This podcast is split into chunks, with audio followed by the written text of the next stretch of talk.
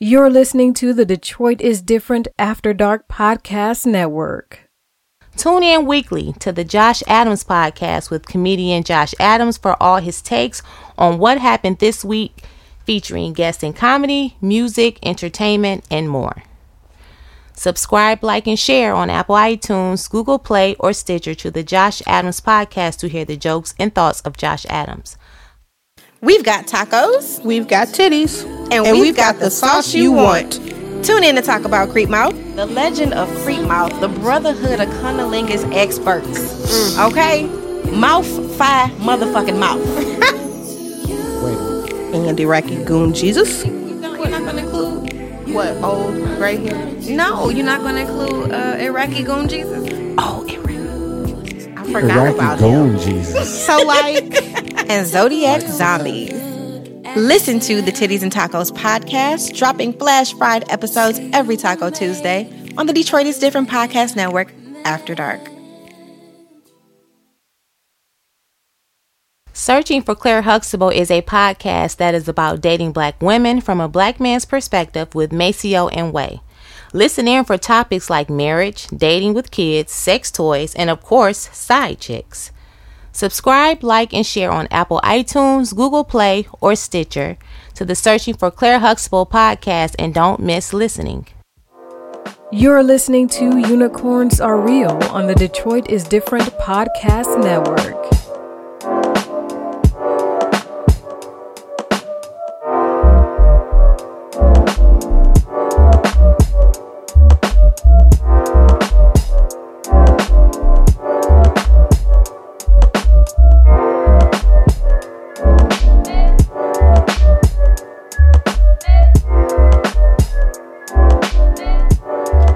Welcome to the Unicorns Are Real podcast.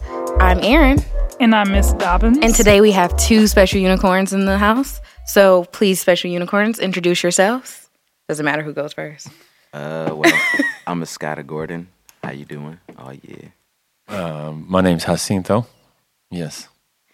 Okay, how was everyone's week? I don't know. Do you guys also do heads or tails to see who goes first? Well, we- we're going to be battling back and forth who answers Yeah. first. Mine was great. Just um, it was good. Just working. Just staying, trying to stay busy, trying to get back to my inspiration. So that's what that was. Escada. Uh, I mean, this whole week was honestly insane, but it was, you know, I guess it was like a fair insane. You know, it was pretty cool. like, what did you do? Y'all not.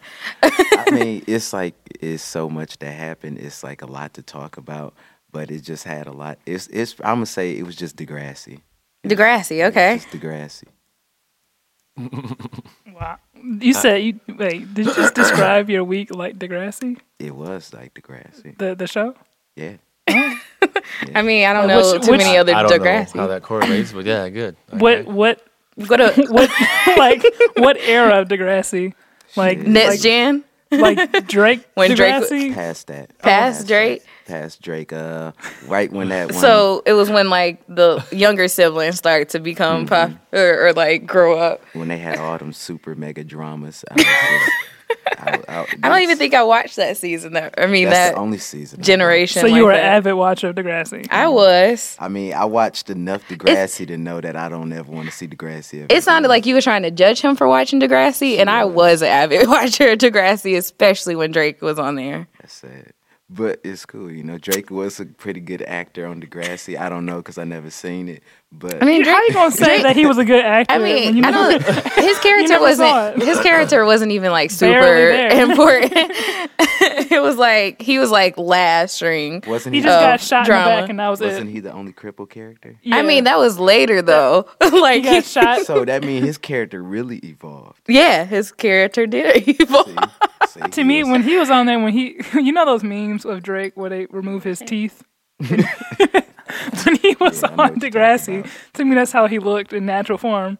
oh god, Uh, you ever seen the twin Drakes? What? The twin Drake. No. people Photoshop pictures of Drakes with these two Drakes. One got like this low cut and one got like a high top like Uh-huh. cut, and they just be like at bas- basketball games with each other and shit, just laughing. I'd be like, it looks so real. I'd be like, do we really got a twin? do we? He's so weird, man. This is some hot ass tea. Asia, I Oh. mean, Oh, looking at your phone. What you doing here? I was doing something important, but I'm not going to say what it was. Anywho, Okay. she's trying to call me out. Yep. Um, on our podcast. What, who does that shit? I do. Ooh, Disrespectful. but um, she just upset because I was throwing shots at her earlier. Yeah, she she started to do stuff off the mic, and I was like, put it on air if it's real. Okay. Mm-hmm. Y'all get some natural cowgirls up in here, just slanging guns. Anywho, um, my week it was straight. Um, I did I did a live painting last minute. Was at it like a Degrassi episode? It was not a, like a Degrassi episode. It wasn't that entertaining, I guess. It's like a Um, Bernie Mac episode. yeah, yeah. Bernie Mac, you know. I mean, kind of. yeah. If you talk about Thursday, actually Thursday was like um I um forgot about Thursday. Thursday was like um some sitcom episode at um, Darius and Yeah. their place. We went to Darius Baber's house, not Barber.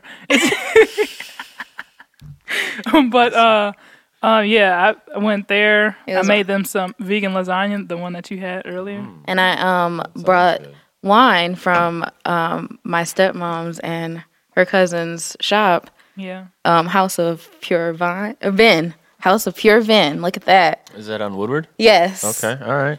That's their spot. Yeah. That's cool. so I bought some wine from there. And I had a last minute live painting thing at the Mundane Mondays. That was cool. Yeah. The where? The Mundane Mondays. Where's it? What's what's that about? It's a mundane It's Monday. Mundane Mondays. Okay. So it's like the same kind of concept as as uh, the stuff that goes on at the apparatus room. Okay. So it's just like live, live, um, live artists, and then they have visual arts as well, and they change up their spots. It used to be at the Detroit uh, shipping, Shipping company. company, Oh, okay. um, but every other every other Monday they uh, go to a new spot. Last last Monday it was at the uh, the skip Skip. bar over there in the That's belt. cool. Yeah, and they were like, "You got any paintings in your in your uh, car?" And I was like, "No, but I got a I got a half finished one. Uh, You want to want to let me paint live?" And they were like, "Yeah." And then they asked me to do it again. So next cool. time they have it, show up because I'll be painting live. Shout out to Mundane Monday. Was that what's the next time on the nineteenth or something? Mm-hmm. Yeah, the nineteenth is the next one. Yeah. So y'all see my my name on the flyer. It won't be Miss Dobbins. It'll be my Instagram handle. Good. Yeah. Good. That's good. I like that. Did you not like the mixed Dobbins? It's like good. I ain't with it. most people that most people that know me, they just call me by my last name. It was a thing that Aaron started because I work at an elementary school. Okay. Good. Yeah, Good. Miss Call you Dobbins. Miss Davenport. Mm. you you do. And it's weird because I had a teacher named Mr. Davenport when I was in That's high your school. future husband. He's a time Hell traveler, no. and you're a time traveler's wife. Nah, Okay. Why? Like, put that together quick. Scott does these weird things often. Listen, you don't have to tell people all of this. You know what I'm saying? You're saying But it on They the did not podcast. tell me what you do. What do you? I was just about to say that I don't know what you do. I I, was going to ask what we you do. we have a segment for that, and you guys Okay. can talk about it when we get to Oh, that well, segment. whenever you Yeah. want to y'all stroll. throwing, y'all throwing shots at each other. We trying to figure out Oh, stuff. yeah, we trying to- no, we got it. Um, I'm gonna just go through my week really fast. Um, it was smooth. Hung out with Asia Thursday, Asia and everybody else. Hey. Got a cool drawing from Justin. I am still gonna pay him for a bigger drawing, but I got a free one, which was also cool. Um, yesterday, picked up my friend Destiny from the airport. She's visiting me from Tampa. Okay then. Okay, So that's exciting. Um, and that's it. So moving on to the handing out roses segment. This segment is all about us um, acknowledging people that are here. So giving them the roses while they can smell them. You can give out one rose, you can give out a bouquet, or a whole flower shop. So who wants to start by giving roses? you you can like it's like basically saying thank you for being amazing. Like a lot Yeah. of times I give Show out your appreciation. roses to local artists in Detroit.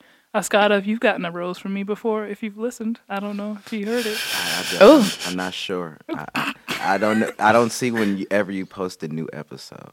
It's Like, I, every Friday. I don't know that you post a new episode every Friday though. Oh, okay. You got to Mm. put me more hip. Like you just got to send me the link and I'm gonna listen. Because every time you, when you send me that one link, I listened to the full thing. I just sat in my room and I was just like on my freaking Wacom monitor. I'm just like, uh, they talk about a lot of stuff in here. Mm. Oh, is, it, is it in the is it in the IG? Is that the link link in there, or what? Where do you put the link at? So we there's like it'll be like five different links. So we basically just tell everybody, um, Whichever on- one that you can listen to. Yeah, because we have it on Stitcher, Google Play, Spotify, and Apple Podcasts. Okay, Yeah, so like Word. every Friday a new a new uh episode drops. good, Yeah. awesome. So Yeah, but Um, about those roses, yeah. give it a whole About- bouquet. okay. It's basically just saying y'all are amazing and I appreciate you. And you can drop their Instagram handle. You can explain why. You know. Well, I'm gonna I'm gonna do my I'm gonna you know start off with my homeboys. You know what I'm saying? Okay. Shout outs to the fam. Shout outs to Josh in the band. You know that's my dog. We got him in the studio right now. Okay, You and know what I'm saying? We don't got none of those things right now. Yeah, we don't But have that yet. You know, you feel me. You feel me. Right, Future, right, future. right. Yeah. Facts. Shout out to my homeboy Thalamus and Instagram Thalamus underscore two. And uh let's see. Shout out to my homie Trey, aka Chuck Norris, Chuck with a V instead of a U. Okay then. You know what I'm saying? Oh, Uh that's who you that's who that is. Mm-hmm. you should talk to him. He's like an amazing vocalist and Uh-huh. he's amazing like artist all I see his work. I think Yeah. you like follow him. Yeah, I our- follow him. I just didn't know that. You, I did. I mean, I, I've never met him before. Oh yeah, Trey is like one of our homies that you know. Out of all, he's the one that's. That, how can I put this? He's the one that is not single. So Oh. you know he got to. We can't always take him out to everywhere we go. You know what I'm saying? it's too much temptations going around. Even though he might have self control, but the temptations is too much. Okay. You're a good friend. Looking out. I see. I see. I see. you. Uh, you know. that's funny. Oh, and shout out to Coast Wild. I know he was just on here recently. Shout outs to that guy. Shout out to him. Yeah. Um, man, I like your concept. Uh, that's that's heavy as far as uh, flowers or bouquet or whatever. So I like his shout outs. Um, I give shout out to my man uh, uh, Kyle Driscoll. Uh, he's forded rivers on Instagram. Um, he's been a barber around here. He's really was my first contact in the city, and really uh, helped acclimate me in the sense of what we was doing at the shop and everything. And he's he's got some things uh, on deck for him. Um, he's a talented a barber, graphic designer. Art, I mean, he does everything with his hands. He can build you whatever. You can tear the whole roof down and do it all over again. So he's a he's a real cool cat. I was actually with him yesterday. That's why it reminded me, and I haven't seen him in a while. And um, my man Vince uh, G, um, he's Internet Vince on Instagram. Uh, he's my guy. He takes care of me. Um, uh, I, without G, I really wouldn't have no flow at the shop because I'm a barber, and he takes care of me with all that shit. And uh, on top of being a cool cat, he's a DJ. He's actually DJing tonight at uh, Pop Off World um, tonight at ten. I think uh, um, who's there? Eddie Logix. Um, I think Ellingsworth is going to be there tonight, um, and G's going to jump it off around ten. He plays like old school lowrider soul 60 shit. So Oh, that's, that's how dope. yeah, that's what he's going to do. Um, so he's going to play that tonight. Shout out to G. Um, Oh, when you said that, it reminded me of your uh, your your uh, performance at the apparatus room. You guys did that mix what do we do? of footsteps in the dark. oh, and, cut it uh, out. Oh yeah, that was my shit. That was so dope. Yeah, that's that's really dope. That's uh, that that gets them.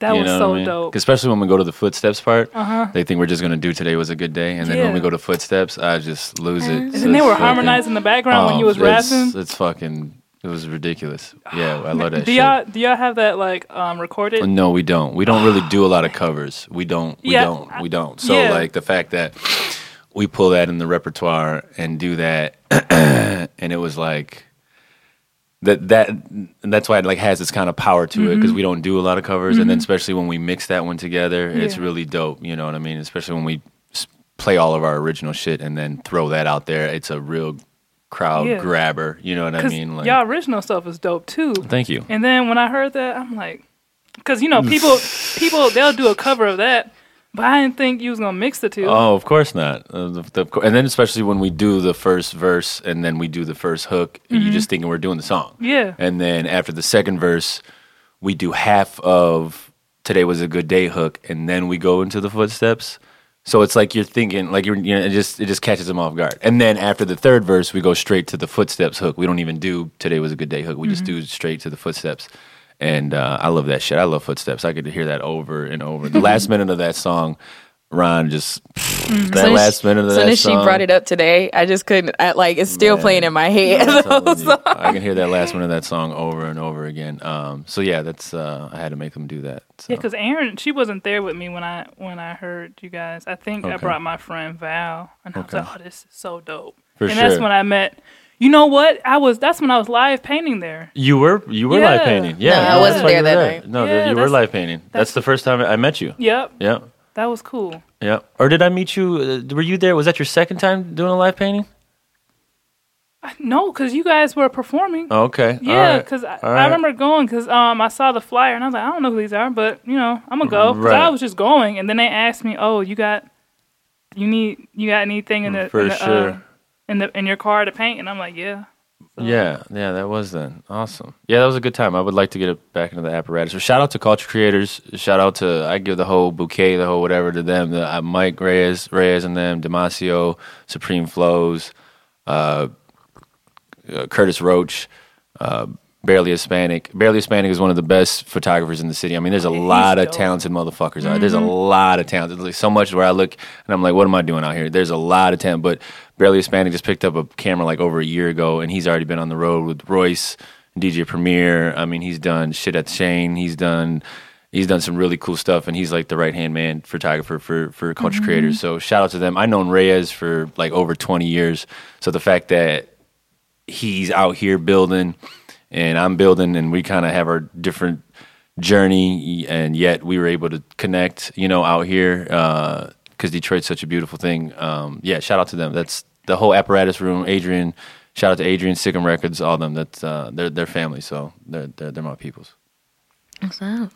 Who would you like to give your rose to, Asia? I'm gonna give my rose to Justin. Um, okay. Yep, Justin. He was. How you yeah. gonna steal my rose? Justin was just in the podcast uh, studio last week. One Mm-hmm. of the dopest artists I know. Um, he does like he does uh, figure work. He does a lot of different things. I guess when I when because I went into his his uh, apartment, he has these like beautiful portraits um, that he painted. I don't know if he uses oil paint or acrylic though. I think it's oil paint.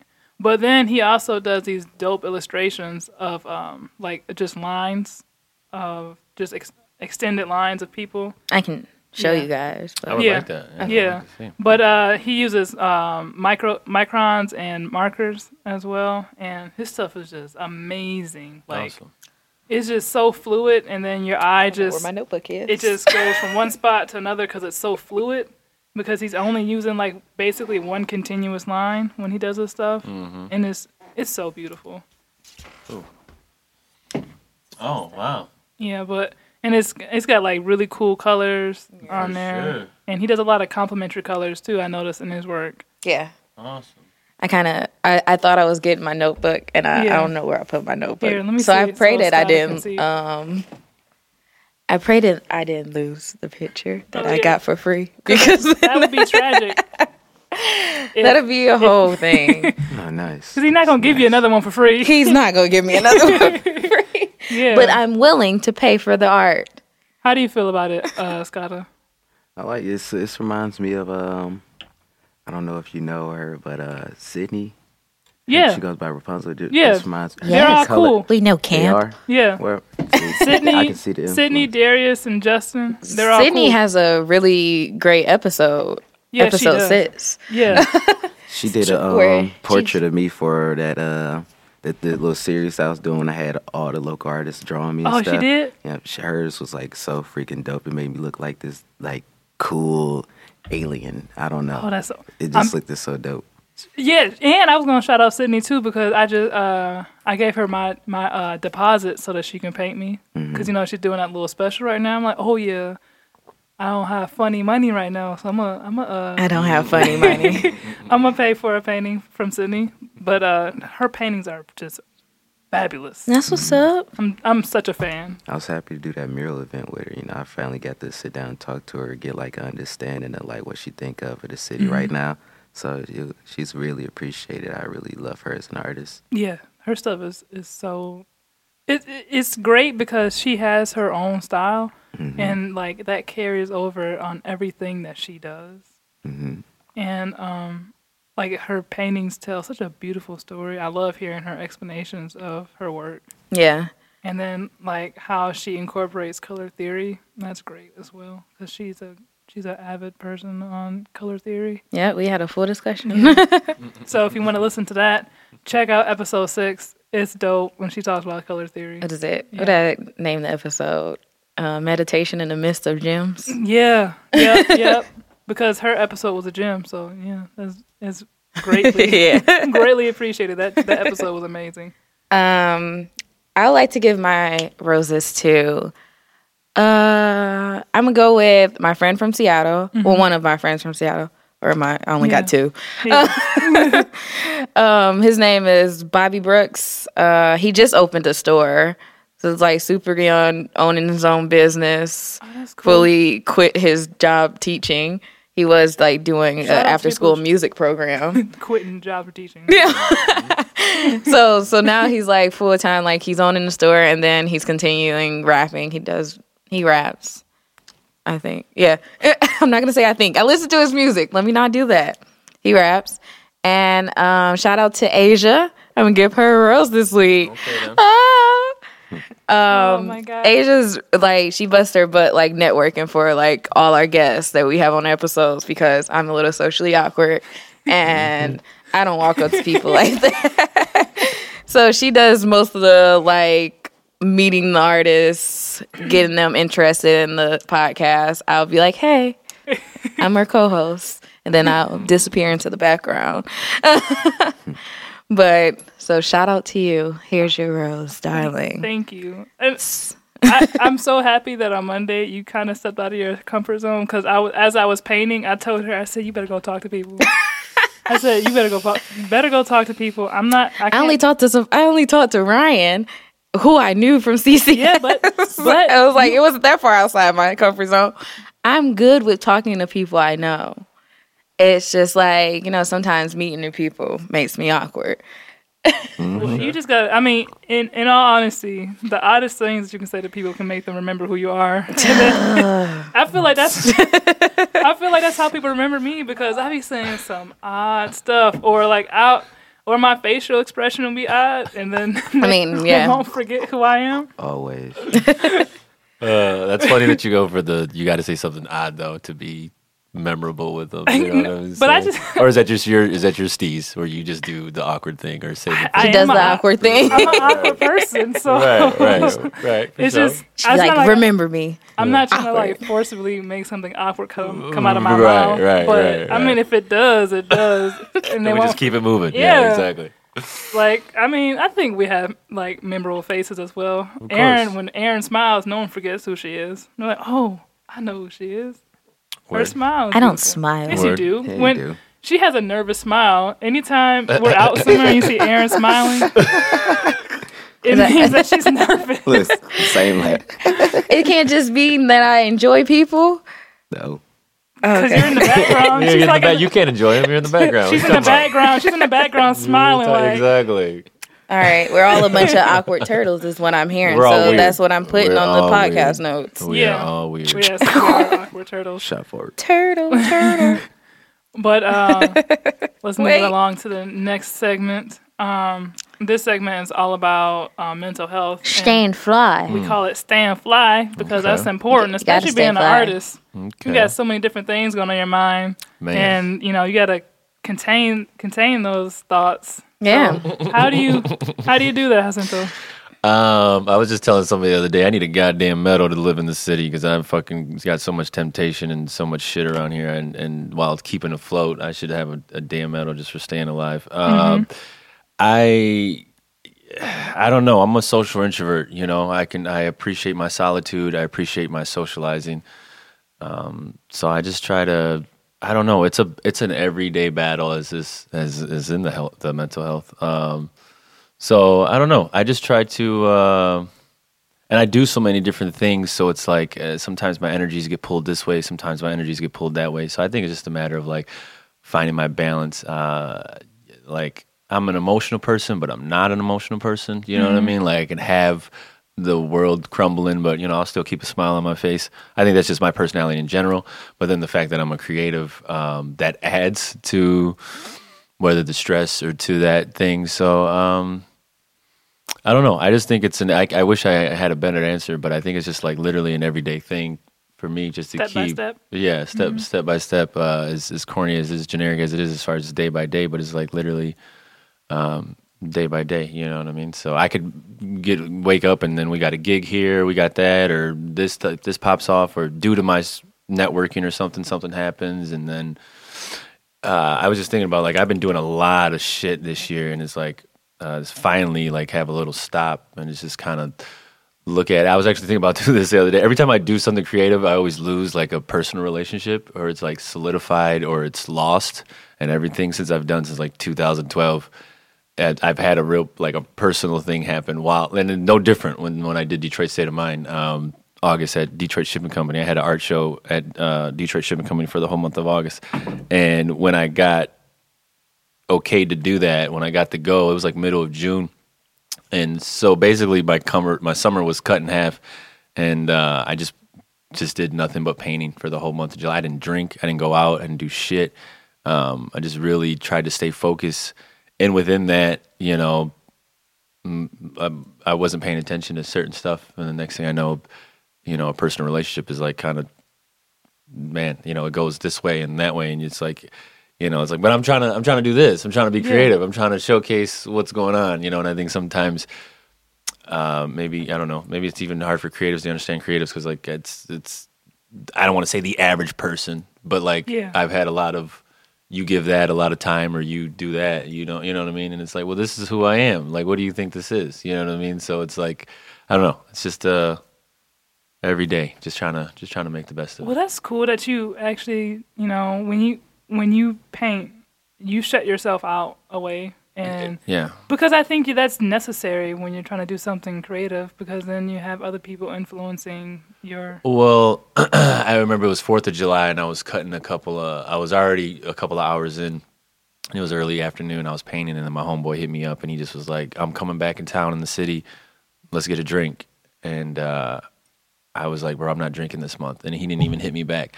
And uh, That's not your problem. so no, it's not. It's not my problem. That's not my problem. that's just his. Oh. That's not my problem. But my point is in the sense of like just having that self control because I could have easily been like, oh well, I was painting for a couple hours. I'll go out, chill. It's Fourth of July, everybody's out. I'll go have a drink, come back, and I'll paint some. That was just a lie. I would have just been lying to myself. Yeah, because Yes. once you go out, you It's a wrap. sometimes it's you, a wrap. like, It's, like a a spiral down from It's there. a wrap. Like if somebody asked me to go somewhere and I'm doing In the something middle creative, I'd be like, I can't Exactly. just be. And One of my you up. friends like, oh, it'll only be two hours. Like, nah, No. it's No, not. two hours. Why are we putting time on the time? Because there's no, that's no No. point of putting time on the time. No, But, yeah. yeah. So I just, uh, yeah, I shut myself off and really just tried to make it happen. Um, and I needed every second. I mean, every. I would go to work. I'm a barber full time in my uh, for my living at Standard Barber downtown uh, Cadillac Square. And so I would just go to work all day, and then I'd come home and I'd just start painting, and I w- would just order some food and eat, and then go right back to painting, and then it'd be four or five o'clock in the morning, and I'd go to sleep for three hours and wake up and do it all over again. So it was just like really a month of like, like it's almost like it was not a body almost. That's how like crazy it was to where like I was there. But I wasn't, and then when I really like, and then even August, just to keep the show going, because I did an opening show. Um, I had uh, uh, uh, my man Internet Vince, who's going to be at uh, the pop off tonight, he did it. He did a set, and um, and then I had a closing party where I had DJ Holographic come. She's one of the dopest house funk techno DJs in the city, and so just like, and then the band was like doing some shows. We did an apparatus show in August. I did live painting at the apparatus on a different on the day after my opening.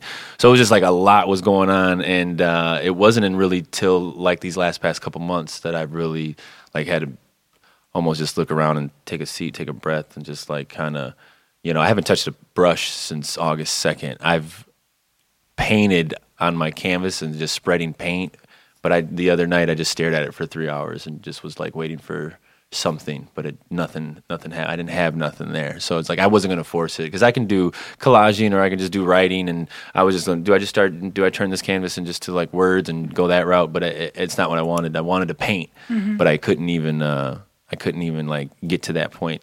So uh, yeah, I'm just trying to get back. That's why I said when you asked me about my week is like just finding that inspiration. I mean, I, I, I went to L.A. and in Austin in September, and I went to the Broad, the Broad Museum, whatever the fuck you call it, and I mean, I was seeing Basquiat, I was seeing Haring, I was seeing uh, uh, what's that Kruger, the the lady that that influenced uh, Shepard Fairey.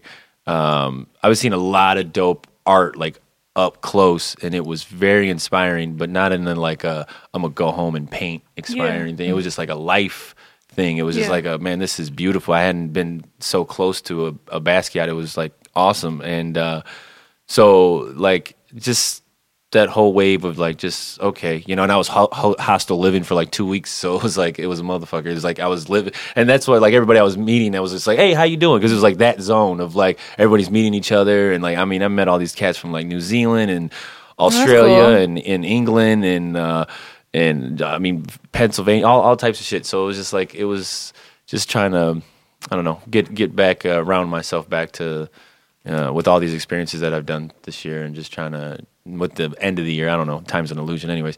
Uh, I just wanted to to just get my stuff back right. So hopefully hopefully I can uh, I can do that and then get to painting and do something with myself.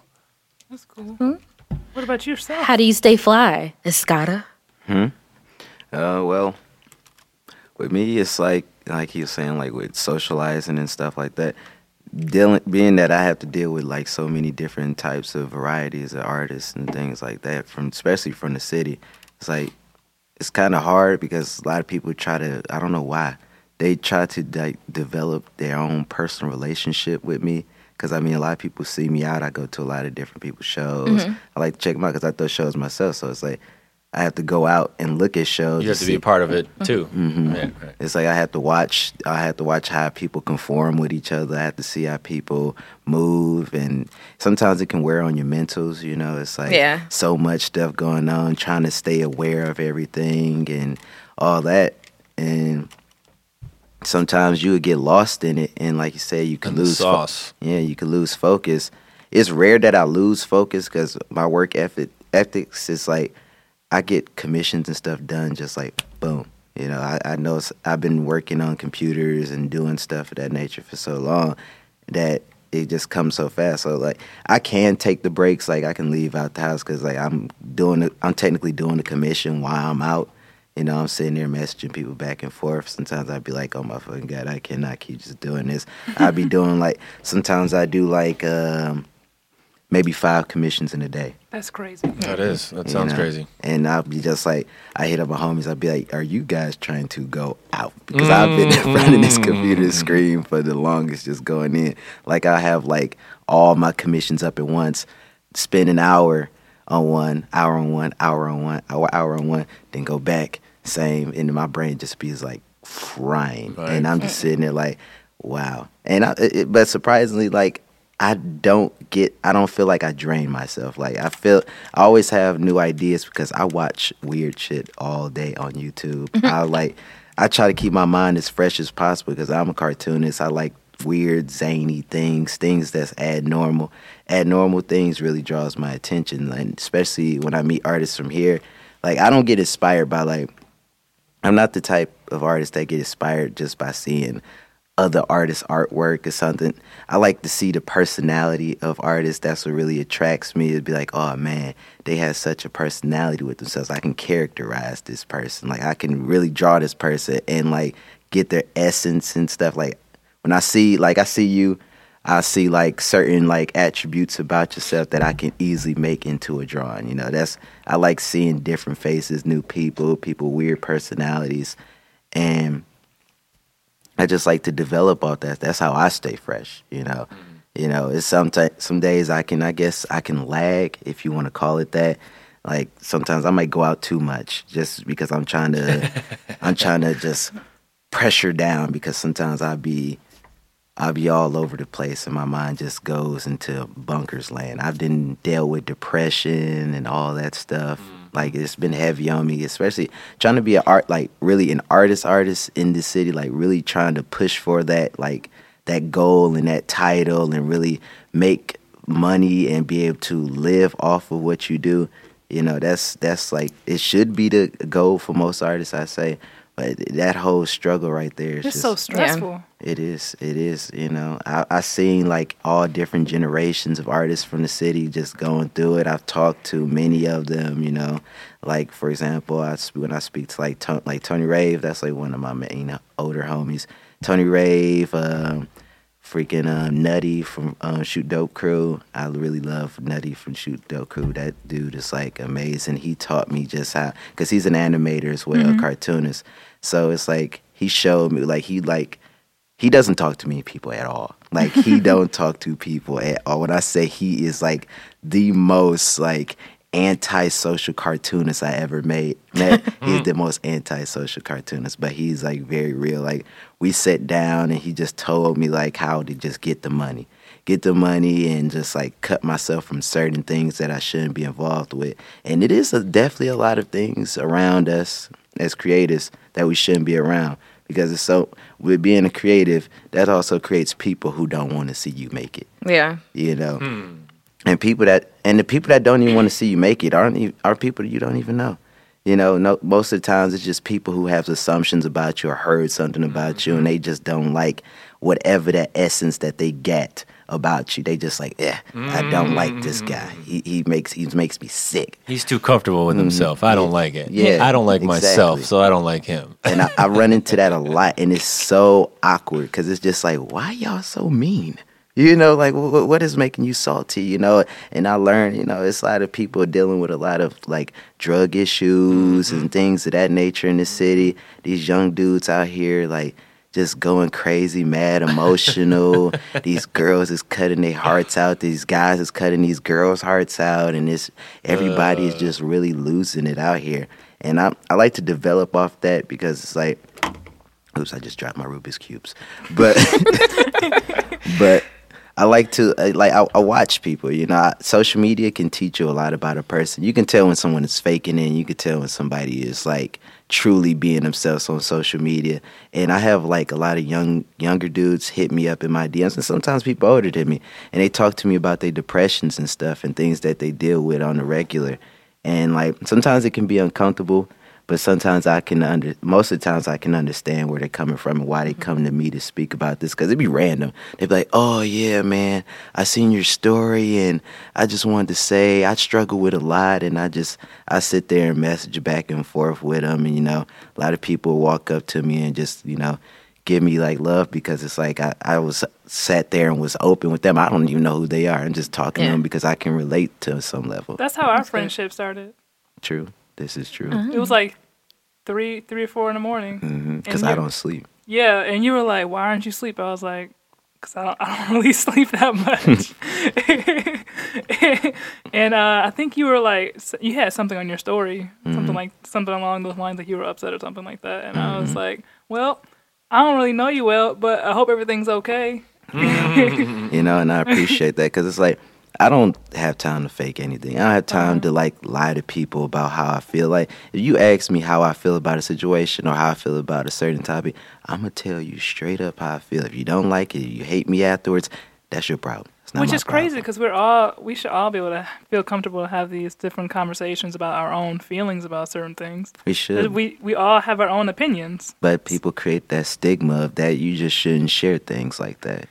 Well, social media is real easy though for people to to paint this picture of whatever life they think they are, whatever they want to do. Mm-hmm. It- We only do the highlights. Let me show you the picture because I took, you know, we've all. I, I don't do it, but I've I've seen girls take like.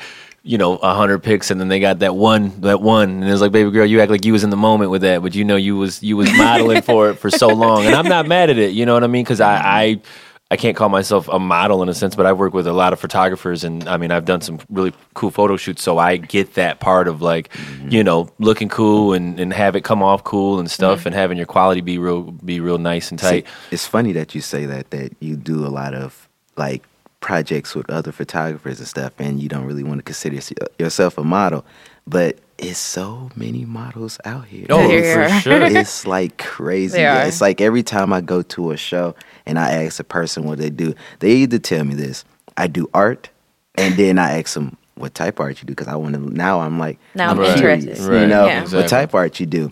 Oh, I just do art. I'm like, What does that even mean? I'm like, Uh, do you have a? it's people out here working concentration? hard. Yeah. You know, it, so it's like it really makes it makes me upset, not mad. It makes me upset because it's like, all right, you're saying you do art. You can I'll tell the look at- serious ones because they'll Yeah. actually say, "Oh, I'm a visual artist," or "I'm a musician." Oh, okay. Mm-hmm. What kind of visual arts are you in? Right. Oh, and then they'll ex- detail it Yeah. for me. You yeah, because when you just say, "I'm a I do art. It's like there's so many different types like of do art. that's that's why I had a hard time calling myself an artist for a long time because it was just like I wasn't making no money off of it. Um, I wasn't. No one knew that I was, you know, going going at it, and it's like, you know, even when I first came to the city, um, I was already painting, and I mean, I was already a musician, but it was like I couldn't just come to Detroit and just be like, oh, I'm this guy. Because I wasn't shit, and I wasn't that fucking guy. So like, why why would I try to do that and portray that when that's not what it was, you know. And I think when you call yourself an artist, especially when it's uh, when you know that there's no substance there. I mean, it, obviously, it's very pretentious for a motherfucker to be like, "I'm an artist." You don't do, you know, like you're you're you're you're you're thinking you understand. You know, we're talking about emotions and Yeah. you know uh, depression and sensitivity and every you know the art that we do. Like you you you're playing with me. You don't play with me. You know, I take this serious. So it's like I finally come to a to a to a point um, where I, I can comfortably say I'm an artist. You know what I'm saying? I do get paid off my art. I do do this all the time. I do. It is a constant for me, so I can do that. So when I meet people and they, you know, hey, you know, whatever. So when I say Jacinto, and that's it. That's it. You know, you either know me or you don't, and you know, or whatever, or you can get to know me, and you know, I'll let my art speak for itself. I don't even my Instagram isn't even how I want it to be. I got paintings that I don't even got uploaded on there. I got stuff that I want to do a certain way. Uh, kind of falls under that projecting it a certain way with that shit, but it's real, so it's not like I'm just projecting for this, you know, for this false image thing. But um, yeah, it's just uh, I don't know. It's it's it's wild. It's really wild. So. Uh, and the false imageries of like people is like really what goes crazy because it's like you see a person with like 10,000 followers and don't Yeah. do anything. Man, don't like- do anything. Or you'll see them with I seen I come across like some quote unquote artists and they got like ten thousand followers and then I go and look at their stuff. It's Oh. recent stuff and they got like thirty likes. Yeah. And I'm just like How- well, how how, does you- that even That doesn't even make doesn't sense. You can't no. have that. Your your shit can't I run through ten thousand feeds and not get more right? than thirty That likes just means off that you're top. paying for followers. For sure, which is trash. That's what I was Which trying to figure trash. out. Like, cause I I have run across those pages and be like, but it's no. Some people do this. No they, connect. They will go seed, like pretty much follow a, for like some months, go follow a hun- whole, whole bunch bunch, of of people. people, then clear out who they following, and then they got 10,000 followers. you know, and Somebody explained this to me. build. Somebody explained that same thing to me, and I'm just like, a lot of but that's not. a lot of PR people tell like artists to do money. that. Uh, For s- yeah, I mean, I, weird. I understand if I understand if you're like, like, like Walmart, like people that own like huge corporations, they'll buy followers just so their product can look can make it seem like their product is getting more popping than what it actually is. Mm-hmm. But that's completely different in my as in, in my opinion than somebody that's They're like a a- corporation. They don't have they don't have no goddamn values anyways. Yeah, that's You know what I'm I mean? saying, And like- they- and they got the money to do that Yeah. to push their product out. You know, They're I gonna get money regardless. It's just For gonna, sure, it's, gonna- yeah, it's gonna just make their corporation bigger than what it already is. for sure. But if you're small, like I'm a one man off- band. Yeah, I'm, like- the I'm the one that controls my shit. Like I have complete control over what I do. I'm not gonna go out and buy followers. I'm not. That's true. Like if you want to do that, okay. Yeah, I can't even say I have respect Oh, for. No, you can't. You don't got to. Yeah, I- I I don't don't got have- respect for I y'all. don't have No. respect for people that's out here buying followers. Like you don't need to do that, no, I got, I got You're a not good important. story. Like especially if they're not liking your stuff. right? now, you, now you're just missing the whole point a- of like the exchange. yeah, it's a program. like I don't. You're not even re- releasing these um, dopamine. Well, look, I got this story about like that pertains to this whole situation. So, me and my homies, like a while ago, we went out to this birthday party, it was wild. They were just turn. They was like it was this group, this music group, and they was like really high demand and like we the shit. This, y'all can't tell us nothing. They literally this they're all on the mic, just shit like that. I'm, we're just standing there like this is a weird place for us to be right now because we just not them type of individuals like to go out and showboat. We like to go out, have a good time, talk to people, you know, actually communicate like a human, which should do. so we're sitting there. The guy, so one of the dudes in the group, he was their artist, their visual artist. He walks up to me and like I'm sitting there, kind of like just rolling a joint and stuff, and he just got real loud next to me, like, "Yeah, man, you know, I do this, I do that, man, I'm the shit." He's like, he tapped me. I'm like, I like jumped up, like, "What's going on?" And he was like, "This, hey, man, you need to know who I am, bro." You know, it's like I go crazy out here, and I was like, he's like, "What you do?" I'm like you like, need to know who I am. I was like, I was like, I do graphics and stuff. And then he was like, Oh, for real? He was like, Let me see some of your work. I showed him some of my work and I looked at his work. It was subpar as fuck. but uh, he showed me his work. So I'm like looking at it, I'm like, he's like, Oh, shit, I need to know who you are. I was like, I was like, see, you can't go out yelling this type of stuff and then you know see somebody actually doing what you want to be doing and then you like oh shit i was just talking all this shit and i ain't even up to the I can't even back it. you know what i'm saying but Just now throwing it out there. I do have mad respect for him now because after that whole situation, like he apologized and he like expressed to me like he really fucked with my work and you know he he just became a more after that I started seeing him at other things. He started becoming more of a humble individual. Like he's not loud at no events no more. He's really quiet when you see him. He'd be like, "Yo, yo, what's up, Scott, man? How you doing?" So now man?" he's just like observing, Mhm. or he's like feeding off. Like, all right, so I went out here and I showed all this energy, but you know, I mean, become my true self. Yeah. and it's just just from that story, I'm just saying like people can't. It's like watch how you talk yourself up because when you talk yourself up, it might be somebody that can shoot you down Mhm. without any lift, without even lifting a finger. You know, Yeah. you you'll never know who you talking to. I done ran into millionaires and stuff. Didn't even know they were millionaires. For sure. And I'm just having a normal conversation. It's like, oh yeah, I have all these these beach houses and stuff. I just Man. come out to the city to you know see all you people you know doing your thing. I was like, well, you is definitely in a weird place, but I, I appreciate you coming out here to you know support. mm-hmm. Mm-hmm. It's, it be moles around. You don't know. Well, I'd be going to the apparatus room, and I'd be, you know, it's like people in there be paid. sometimes I'll just sometimes I'll be at the crib, and you know, because I just live downtown, so I can walk there, and I'll be like, man, I don't want to go. Like I'm tired or whatever, whatever. And it was like, well, fuck it, I'm gonna go. And every time I've had that, and not even apparatus, a lot of other places, every time I have that, we're like, I'm just gonna go. I always meet somebody. No, it's not somebody that's gonna put me on or not any, but oh, I just always have an interaction with somebody that's like, you know, takes a liking to me, wants to see my work, or you know, or, or somebody's there, you know, that that that they know that can connect, you know, like Reyes is there or somewhere is like, hey, you know, hey, this is my man Jacinto, you got to know him, yada yada yada, and you know. When I like it's, it's like you know you got an Instagram? Like that's that's the that's the move you know when people can see your work. And like I said I don't even got a lot of my shit up on there that I want. But I, I feel like I'm a humble dude, so I just you know I just let it play because I do all these things. So if it's really whack for me if I was like, oh, I do this and I do that and whatever, whatever. So I just let it speak for itself. And then so when the Instagram is shown, then they're like, oh shit, damn, bro, you painted this? You know what I mean? And it's like, yeah, bro, I, I did this. You know what I mean? So it's like I just I just let the strength to do it. You know what I mean? I don't need to because that's whack as fuck. First of all, you're exposing yourself how whack you are to to to to to talk it up this way or to do that or to speak in such a way because it's like there's so many talented people out here. Yeah. I mean, there's really a lot of talented motherfuckers out Mhm. here, and for you to think. That just because you got a crew, or because you're cool, or you're from the city, or whatever the fuck it Got is, fancy you know, pants and you got stuff. fancy pants, you dress nice, you think you're a fashion person on top of being a creator, whatever the hell it is. Like that shit is just really. I mean, I think us is real.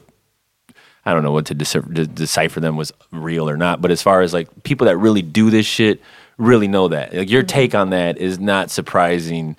Uh, or, or is not foreign for the average motherfucker who's really does this shit. You know what I mean? Mm-hmm. It's not like they're like, oh, I was, I was caught up in their aura and they really almost had me. You know what I mean? Until mm-hmm. I was like, no, we can see through that shit. I'm a, I'm a people reader. I meet like I see 10 to 15 people in my chair every day. Every day. I got to be on every day. You know what I'm saying? And like sometimes it's just uh you, you, I mean, I'm a natural person reader, so then when you meet these people that are these things, it's it's real like I don't know. I just feel like I can see through it and they can expose themselves. And I just let them expose themselves. I mean, I had a dude do me with the Instagram, like, oh, my phone's dead, bro, but you follow me. Like, start following me, you know? So I, just kind of looked at him and then he grabbed my phone and then he, you know, hurried up, I'm going to follow you. And like, he never did. And that's not even the point. But I just was like, bro, was that a move? What was that move? Like, what, what was that? You know, like your phone could have been really dead. You know what I mean? I don't know. But like then when I see him out and about, he just kind of gives me this "What's up?" and keeps it moving. You know what I mean? It's like it's like okay. I mean, do I know you or do I? Did you were you trying to get to know me or you did you just see mm-hmm. me as a, another person that's out here? So you just like I want to get just people to just see my shit. I just want one more follower or whatever the fuck that means. So it just was like, do all that right, so cuz. much. all right. It's ridiculous. Like I go out to like a big social event maybe, and I see some people. I might not have seen a lot of times, but I seen them enough that a what up or how you doing seems like a appropriate. yeah, you know, and they just be all standoffish. You used to catch them with a group group, and they're acting like fake, and it's like, Yeah. I'm like, why are you doing all this? Don't Right. don't approach me with friend with friendliness, and then when I see you, you act in a different way because you're around the other individuals. For you know? sure. When we when I'm with when I'm with my friends, we go out. We speak to other people from different groups, you know what I'm saying? We always come together in the end because we're friends, you know. And these people just they act so bougie phony and I just like man I, I can't I can't tolerate it because it's like I try to be good. I try to be a nice person to most people that I meet, but some people really like they test your niceness a lot. Yeah. They test Well, your I think it's like them though too though. Like mm-hmm. something's something's with with them as far as mm-hmm. like I don't know their own comfortability in their own skin or mm-hmm. what it is or because I know exactly what you're talking about. I've had those interactions with people that I've met through you know certain like social settings, and then when I see them out and about at a restaurant or when I see them at another s- setting, it's almost like you know Like- they don't understand. They, they yeah they just keep it moving like that. And I'm not saying like. That we got to sit here and you know have a ten minute Kiki conversation. Yeah, time. yeah. We, we don't we don't even got to do that. I'm just saying like it's- genuine hello is Yeah. yeah, awesome. for sure, for sure. And I think that's why I'm attracted to the souls or to the people who are like real off top in a sense. I mean, Mm-hmm. like you, we met and we, I was sitting there over your shoulder watching you paint, and then Yeah. we were talking, and then we played, and then we, and then I seen you the next week, and it's like Yeah. I could already tell off top. I was like, she's cool, she's real. Like, hey, that's that's cool, you know. And that's what I like with certain events that I go to. uh, That's almost already like filtered. Like these Mm-hmm. people that are here are not on that funk shit. So I don't even have to really. I mean, you you're gonna have them here Yeah, and there yeah, everywhere, definitely. but for the most part, it's like where I want to put myself at is already beyond that shit to where like everybody respects each other not in the sense of like some weird shit on just some real like damn man we all do this shit we all good at this shit Yeah. you know like i'm You a appreciate i'm a huge fan of one freak i'm a huge fan of one Right? freak omar that sexy motherfucker like that motherfucker is Our, his cold episode just dropped. Yeah, Okay, yeah, cool. yeah. I'm we gonna just have to listen posted to about it. Awesome, awesome. That's my guy. You know, that's my a, fucking guy. He gave us a little special unicorns are real drop he that that I'm Oh, trying good. to that I'm trying to get Good, um, good. Joe to cut and chop, and so we can have it at the beginning at the That'd at be least. really. I mean, you got you got Omar a part of the show. That's a wrap. So it's like I I respect that dude so much, and when I see him, and through my own personal circle, have I uh you know garnered a relationship with him, but in a sense of like it's just real love. Like this dude's a real talented dude. Mm-hmm. Knows he's fucking talented. Knows he's a good looking guy.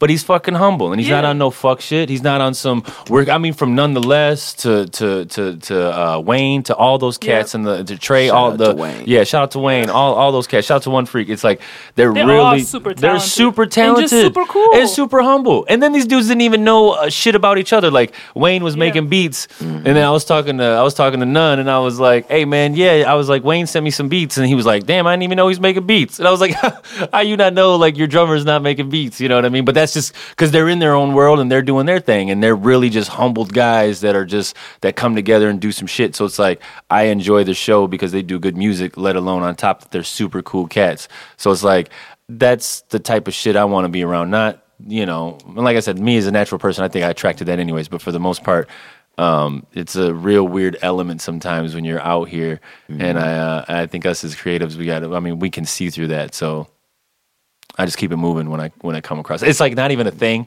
It's just it's kind of a thing where I note it.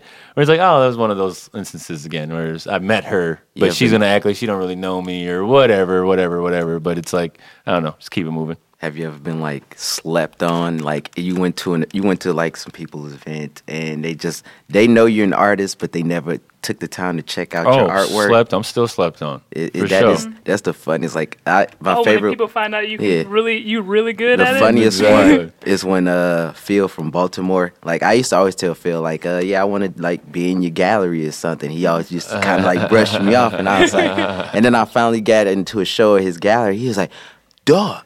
I didn't know you got down like this. I'm like, I'm like, I tried to tell you. All you had to do is like check out my artwork. Right. You know, it was, Right. it was like, it's, and that's what I was. Our reason I brought that because I wanted to go on the topic of like older and younger artists, like the disconnect between the two is mm-hmm. so freaking heavy here. I mean, that's Yeah. I'm pretty sure it's heavy in a lot of different places, but here it's crazy because it's like they don't. The older artists don't want to take the time with the younger artists. and these younger artists need direction that they don't know how to go in. Yeah. You know, it's like it's ways to go about it, mm-hmm. and it's it's just we gotta learn from each other, but it's hard to do The that. problem with the younger artists is that they they always want to go somewhere where they feel like they can just always just like you know I'm just here to turn up, you know I'm here to you know party. Blah, Not blah. really like focus on like there's other things to do than just party and just get drunk or you know what yeah. I'm saying? Man, Like, you ain't bullshitting. I mean, 'cause I uh, love going to just But we galleries. talking about Detroit though. I'm I That's what I love said. That's what I said. I need a medal just to be in this bitch. I'm telling you. I love just going to galleries and not having, you know, to actually just, you know, feel like I have to like have those type of interactions when I can just like peacefully Some social Chill. high just for the Yeah. sake Yeah. of your night. like I want to be able to go to a gallery and be able to hear myself mm-hmm. and For sure. Mm-hmm. and just take in the artwork.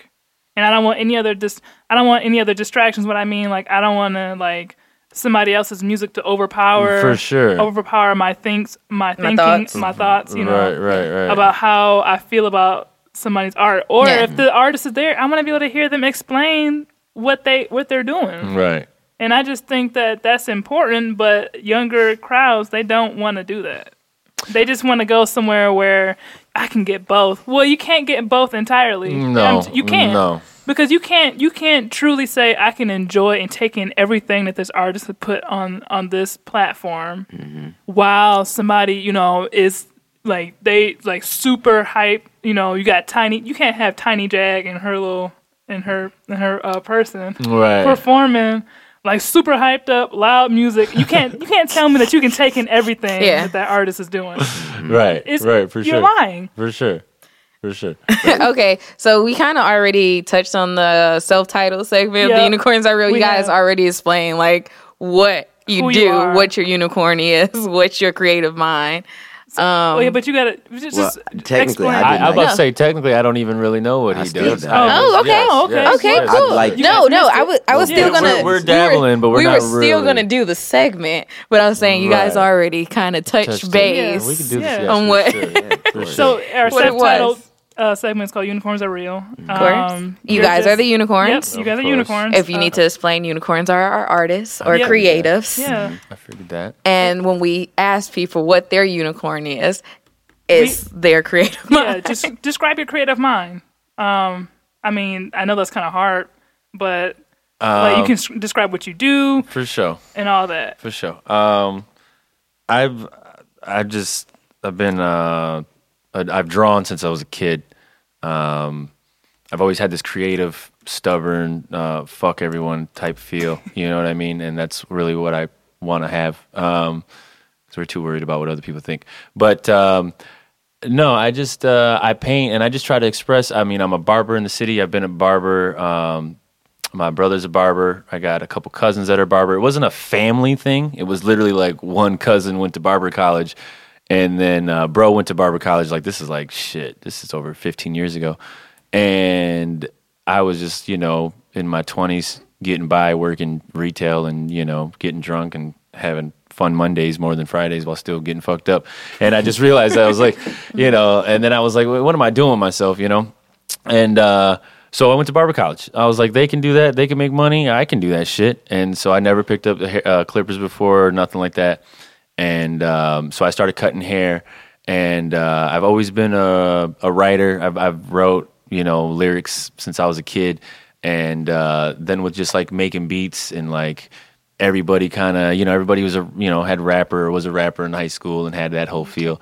So, um, so yeah, I was been doing music for a really long time. Um, and then barbering and, and really being comfortable at a place to where like I feel like anything that sits in my chair or anything that I come across with or anything that has to do with hair, I'm completely confident in that mm-hmm. aspect. But like I was even saying, like when I first came to Detroit, my, I go by Jacinto. My name is Jacinto, but like my first name is David.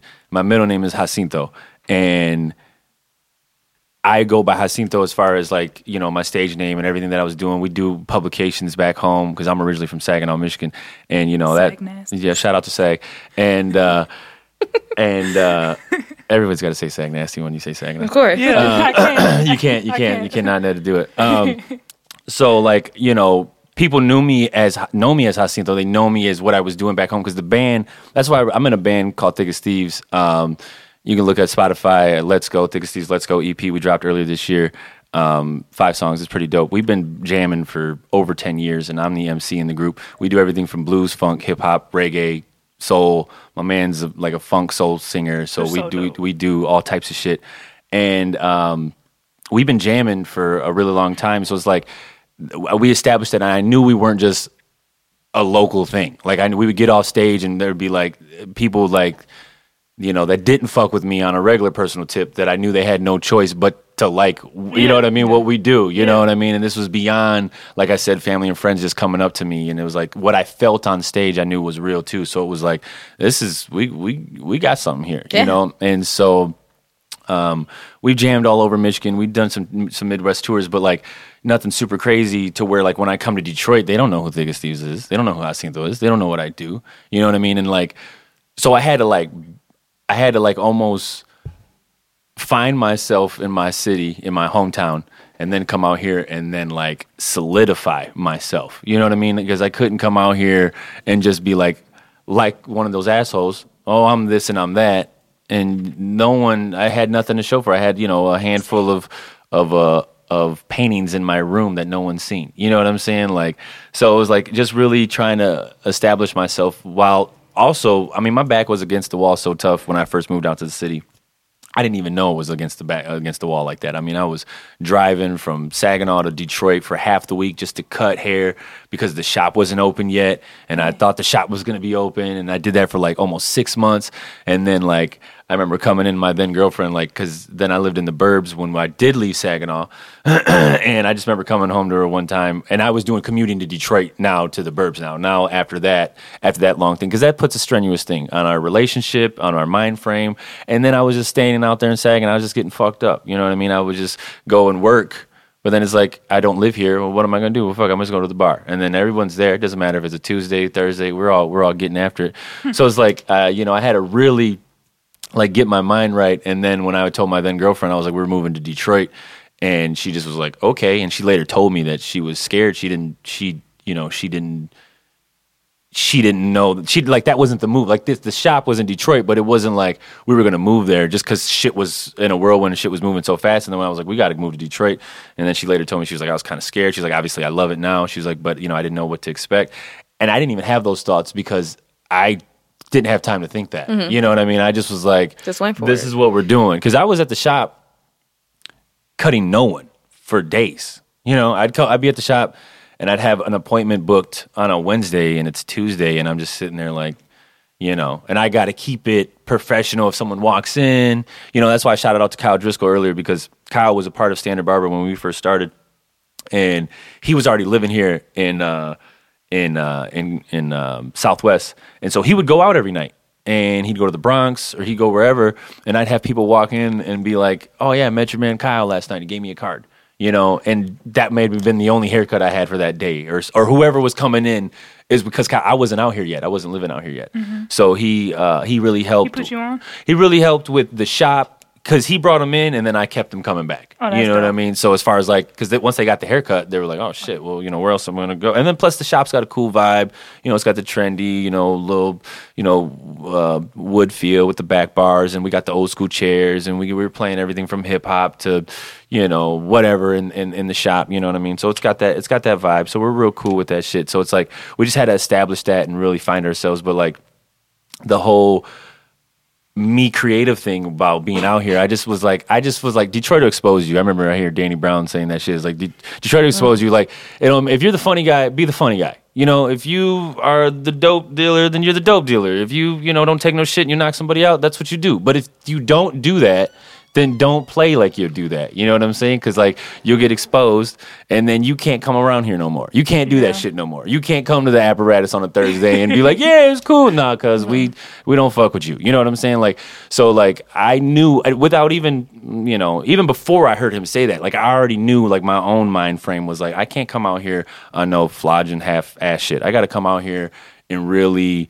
Um, now no one calls me David because I would introduce myself like that at the shop. You know, everybody calls me Jacinto, and if you do call me David, you're either a family member or you don't kind of know me uh, from outside the shop. You know, but now I'm I've encompassed it all to where I, now it's like I be at I be at the dentist and I'd be like, uh, and they're like, who who uh, what- you know what's your name? And I'll be like Jacinto uh, David. You know what I mean? Like I don't like it's like a thing to where like I, it's not that I try. It's not two personas or it's not 2 different me's. It is me. Jacinto's a family name, so I wear that very proudly.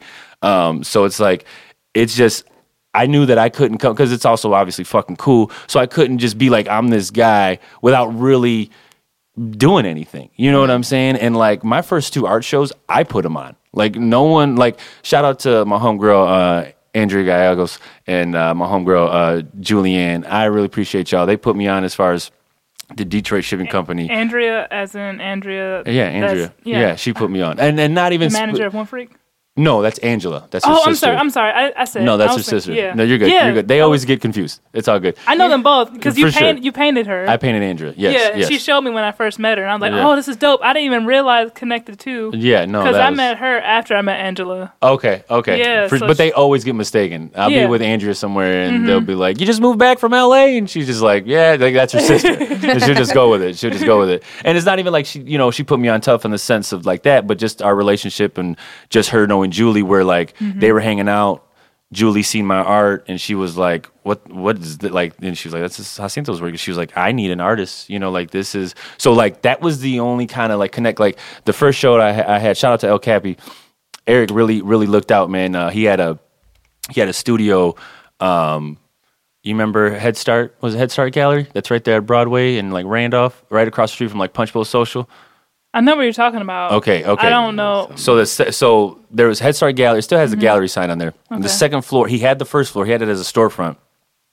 Then he got up in the second or third floor, and it was a legit gallery. Yeah. And then when he g- it, it shut down as a gallery. Then when he got it, he took it over, but he took it over just more as his creative space. It was just like this huge fucking space. And so I'd go in there and kick it with him. And then I would just be like, and then he was throwing art shows, and you know he was messing with throwing all these kind of shows. And I was like, bro, I need to throw an art show.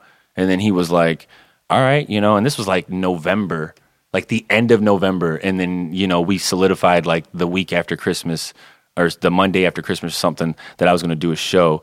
And it was kind of like the same thing with the Detroit Shipping Company, where I just well, the shipping company was a little bit more strenuous, and a little mm-hmm. bit more crazy. But with with that, it was like kind of like, okay, I'm gonna do do a do this art show, and then it was like, damn, I don't even got no art. And then I was like, well, wait a minute, I do. My whole living room's full of art. You know, I've been painting since I moved here to the city and prior. So it was like I thought I wasn't prepared. I wanted to use this space because it was such a cool space, but it was like, damn, what am I gonna do? So like. I was like, oh well, damn, I do got all this art. So I put I put the art show together. I had my band uh, play a set. I had Ryan Dahl, who's a re- very good uh, house techno DJ around here. I had him do a set. Uh, I did. I mean, I was picking up the wine. I was doing all this shit, and I'm the artist. You know what I'm saying? Basically curated the I whole. curated the whole fucking thing. I called up KT, which is the, one of the best uh, bartenders in the city, and I was like, "Bro, I need you." And he was like, "Whatever, you, I got you. You're my guy. Whatever you up. need." So he was my bartender, and uh, it was super cool. And uh, my man, who's uh, shout out to Woody Gates, the lead singer of Thick as Thieves. Uh, he also does light production and stage production. So when we did the show, he was there at fucking two o'clock in the afternoon setting up lights and That's doing the whole thing. Um, so was, I had a lot of people help me, but it was like it was just me doing this Mm-hmm. thing. And it's the same thing kind of with the shipping company. Like as much as it was the setting and they gave me the opportunity, you know, I walked in that place and I was like, okay, what's this TV for? And she was like, well, it's just a TV. And I was like, okay, well, this is going to run my flyer and this is going to run my bio. And she was like, I don't know how to do that. Well, we're going to figure it out. You know what I mean? Like, and that, and that's when you walked in, you had the flyer, you had like, it was my, I'd seen it before it was done. And so it was like, I'm doing this really all on my own. This is all like, you know, I mean, I have people, no one's self made to the degree of Yeah. them self made. You, you need people to help along. But it was like, it was really just, all all on me and everything was on me. You know what I mean? If it was failed, it was on me. I mean, I didn't sell shit at the shipping company because I think people are frugal when it comes to art. They're full of shit. I've had a lot of people, you know, we all know that game. Yep. So it's like it's like I wasn't even worried about it. I just wanted it to be seen and I wanted you guys I wanted people to know that if you see my name on something, that we're not fucking around. You know what I'm saying? Like there is no half stepping, there is no like none of that shit. So it was like I don't know, just because I do all this stuff, it it pulls me in different directions. So I'm a barber, I'm a musician, I'm a producer, uh, I'm a writer, I'm a rapper, uh, thought whatever you whatever you. I, I talk shit. You know what I mean? Like it's Multifaceted I'm. I'm a, I do all that shit. You know what I mean? Degree in talking shit. I have a degree in talking shit straight up.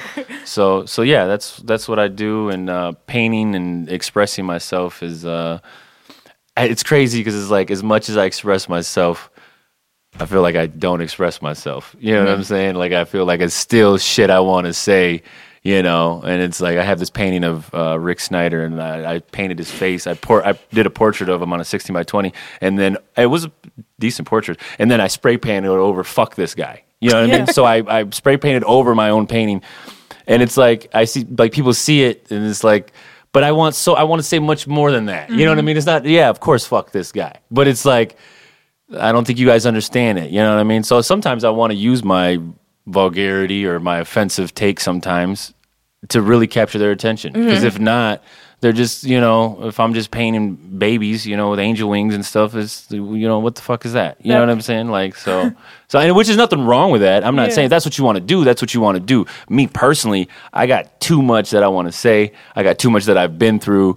Uh, to to not express it in a way of of that's why I like that shit and then I can do serious portraits and then I can do collaging you know it's just kind of all I don't know just kind of just kind of it's all there so I, I do all that stuff yeah Yeah. That's cool. Escada, your unicorn. Oh shit, I dropped my cubes. He dropped the. Uh, Drop the cubes again. Drop my cubes. that sounded so gross. It sounded like you said pews. Drop my cube. But um, My Nah, cube dropped. I mean, technically, I started when I started off in the city, like putting myself out there. I started off as a musician. I used to go by Spaceman the Rapper. You're a rapper? I was, I had no idea. I mean, it, it fits your. I, I feel like it fits. and I was like, I was going crazy. I was really consistent. My music was reaching places that Yeah. I wanted to reach. And it was like, but I told myself this, and I kept the promise too. Well, I didn't fully keep it. I went on for a little while afterwards, but I said, only person I want to hear my music is Kid Cudi. Yeah. And Kid Cudi reposted my music. Oh, and wait. I was Oh my gosh, did? that is yeah, so this- cool. I did a tape. At the time, the tape was labeled Hippie Guide. Okay. I used to have dreadlocks and shit. It was Yeah, a- yeah. was a I saw whole- pictures of you with the locks. yeah. And, and um, I Trent after a while eh, after he reposted my music, my music was going like doing really good. I started getting Mm-hmm. like more shows in the city. Plus, you know, it's, it's good. It's good to have behind your name. Yeah. So I was doing shows or whatever not, and I got bored with doing mute. I got bored doing like rap music, and it was like I couldn't find producers to really like make the music I wanted to, and I didn't really, and I wanted to keep my music strictly like Detroit made. Yeah. You know, I understand going out and working with different producers is all nice and stuff, but I just I had an agenda that I wanted to continue out, and it didn't work that way.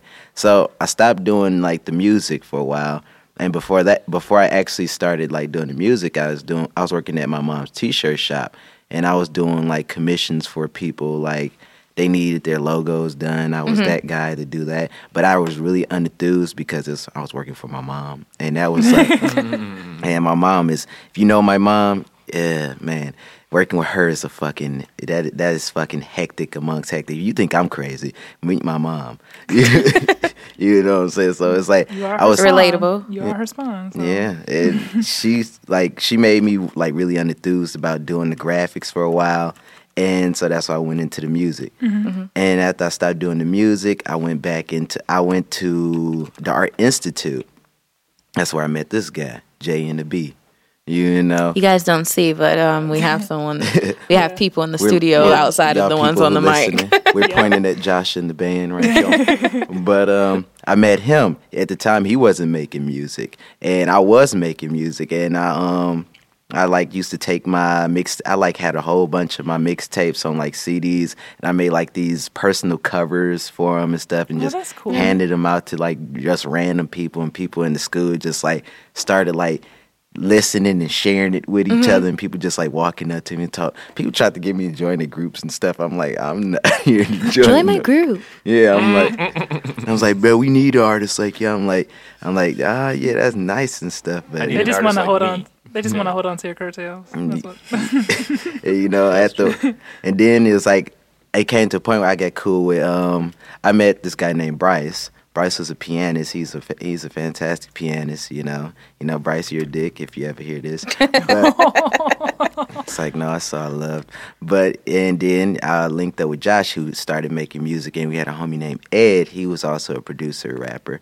And my homie Trey, who I met on my very first day at the Art Institute, and it was like we were in the orientation for our classes and stuff, and like we, I'm sitting here, he's all the way on the other side of the room, and we're just talking to each other, like they asking questions, and we like just like, yeah, man, hey. And after a while, we just kept kicking it and stuff, and we got like heavy into music with all of each other. We like formed a group and stuff. It didn't go exactly how we wanted it to go, but you know, it was it was still fun. We are still homies till this day. But and I started taking after a while, like I stopped doing the music seriously, and uh, like like I really put it down. Like I kept I do mixes and stuff. Yeah. So I kept. I with- like your mixes a lot. Yeah. Thank you.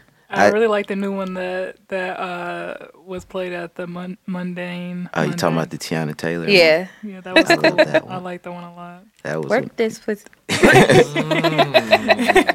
Yeah, it sounds really cool. Like his mixes are really good. I think so. good, good. Yeah. So I kept I kept with the mixes and like I used to do a shit ton of vaporwave music. Mm-hmm. Like vaporwave was just like my lifestyle for the longest. And it came to a point where I was dropping so many tapes and so many people was like hitting me up. Like all my favorite vaporwave artists just started contacting me and following my page. So I'm like, oh, this shit is lit as fuck. You know, I'm having a good time. It's like I don't have to even make vocal music no more. and then it, I was, and then my cover art for it was really helping me. So I'm pushing this music, but I'm also pushing my artwork because of the mm-hmm. cover art. So people started hitting me up about getting a cover art. So I'm like, shit, I might as well start, you know, taking this stuff a little bit more seriously. So I started doing like artist mixtape covers and getting paid to do those commissions and stuff like that. And once that started developing and taking off, I started having like artwork just everywhere around the US pretty much. And I went into painting. I met uh Thalamus. Uh shouts out to that guy once more again since I mentioned him. Um I met him at his first art show at this place called um, Profit Studios off of Lahser and what is it, Grand River, I think. And I met him. He used to sell me vintage clothing, and we became really cool after that. And he started like helping me get on the art shows and things of that nature. We started. We was like it was three people mainly body painting like in the city at the time, especially eh, from our age group. It was me, Thalamus, and Eccentric Danny. And if you come to us, you, you most likely hitting us up about body painting. I got tired of body painting so fast because it was just so. It became like I felt like I was curating strip shows, and because it's like the dudes was people were in coming to see like the art. They trying to see some naked women. I'm like, this is not appreciating the art. This is degrading it. You know, it's Yeah. this is it should be viewed and presented a certain way. So I stopped doing I stopped doing um the body painting. then I get into painting, painting, and I started like translating my uh, cartoons over to my paintings, and that was working really well for me. So I was like selling paintings, I'm selling handmade merch and things like that, and it was just, it's just it was just going really good. It's like I never really had a downside with my art work that I've been working on for so long, and now I'm starting to get into like my animation, like trying to do full on animations and TV shows like that. Like right now, we're working on this show called uh, Art It. It's a live action like puppet show, but the way that we set up the whole show, it looks all animated. You know, it's just like the background with the characters, they blend so well. Only time you can really tell if it's like puppets is you might accidentally see our finger during the reco- the recording or something like that. And I started just taking on more projects. More. I just recently did um Tiny Jag's album cover. You know that was really That was that was nice. that was Yeah. that made that got me a lot of business. I really shout out to her. You know that was that was real love. I love her style of music. It's really outgoing and it's outspoken. You know I like seeing her perform. And Yeah. her, height, her height woman, that, that her height woman gets Wawa. people Shout out to Wawa. gives people hype. That high Come outside. that high kick that they do. yeah. yeah, that kick. I'd be like, oh yeah, y'all like a marching band or Yeah. something. I'm, I'm fucking with it, you know. but but uh, yeah, it's like I s right now I'm working on Foulet's um, mixtape cover. He has an album coming out called uh, Demon. He has this one song on there, "Pop That Pussy Bitch," and that song goes fucking Cool. crazy. Instant classic. the way you said it. When so was just so Pop right? Exactly. That pussy. Pop pop that pussy, bitch. Don't forget the bitch. it's very important. you know that that's that ensures you, you know, he's coming from a good place. Oh, it's just is that what it is? exactly. you know, and um, it's just like, and then my style of artwork, I grew up on a shit ton of like, I'm a media child. Like, my I was raised with my great grandparents, my grandmother, my auntie, my mom. Like, I literally was raised. I was a a village child. You know, Generations. that so was all of I'm. I get all that information and knowledge from like all these older people, Mm-hmm. younger people. You know, I'm still hip to the recent stuff and looking at stuff from the 60s and 40s. Yeah. You know, I'm watching all these old sitcoms just for the hell of it, and I'm really enjoying them. And You go I just into his room. He's got he's got stacks on stacks of VHS tapes. That's also how Mm. we became friends.